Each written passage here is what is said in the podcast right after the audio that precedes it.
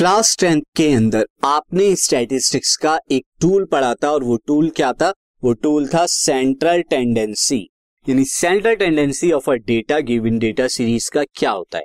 और हम जानते हैं क्या होता है? It is the measure that tells us where the middle of the series of data is located यानी जो सीरीज़ ऑफ़ डेटा आपको गिवन है, उसका मिडिल कहाँ पर लोकेट करता है? और वो मिडिल से क्या होता है?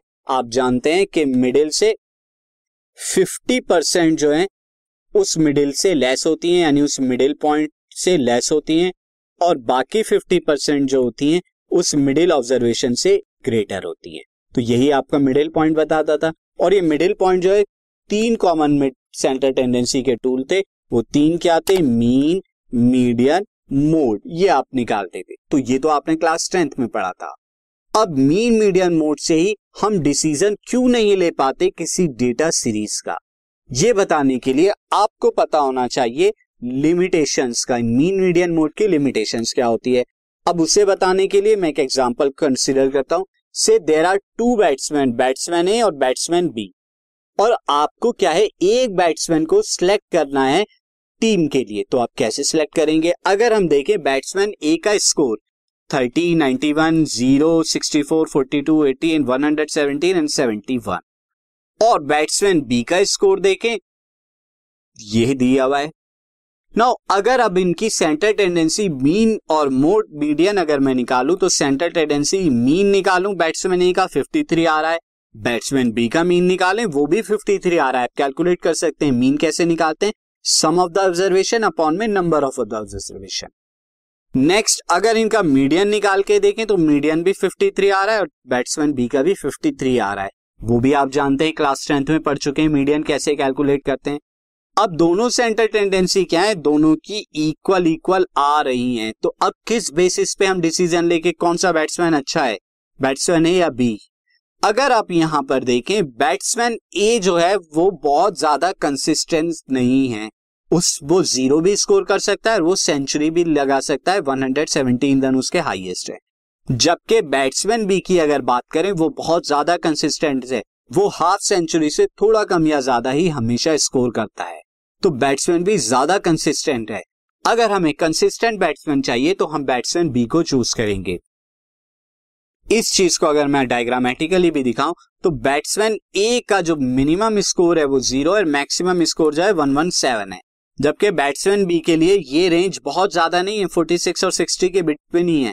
यानी बैट्समैन बी ज़्यादा रिलायबल है as compare to batsman A हाँ रन की बात करें तो दोनों ऑलमोस्ट इक्वल रन से स्कोर कर रहे हैं।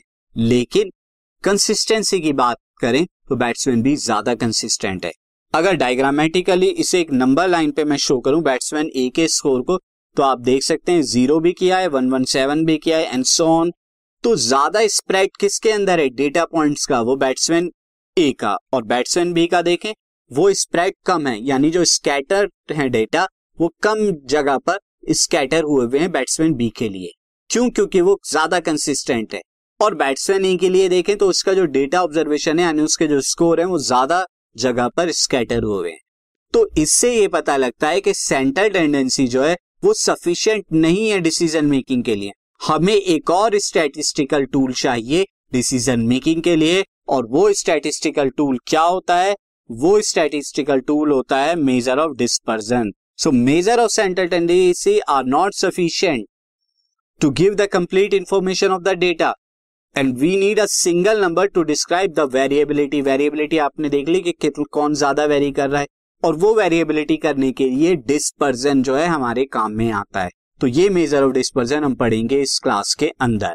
अब मेजर ऑफ़ डिस्पर्जन की अलग अलग टाइप्स हैं, जैसे सेंटर टेंडेंसी की टाइप्स होती थी मीन मीडियन मोड यहाँ मेजर ऑफ़ डिस्पर्जन की टाइप्स हैं, और पहले मेजर ऑफ़ डिस्पर्जन बता क्या रहा है? टेल्स अबाउट द वेरिएबिलिटी या स्प्रेड या स्कैटर ऑफ़ डेटा यानी डेटा कितनी ज़्यादा स्प्रेड हुआ हुआ है, कितना ज़्यादा स्कैटर हुआ हुआ है, ये बताता है। अब फोर टाइप्स की ये होती हैं।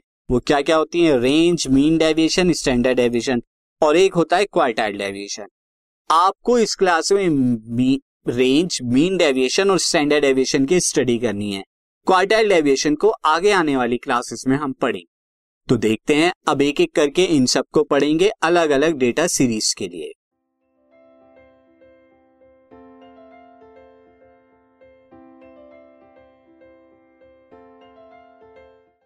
This podcast is brought you by Hubhopper Shiksha Abhiyan अगर आपको ये पॉडकास्ट पसंद आया तो प्लीज़ लाइक शेयर और सब्सक्राइब करें और वीडियो क्लासेस के लिए शिक्षा अभियान के यूट्यूब चैनल पर जाएँ।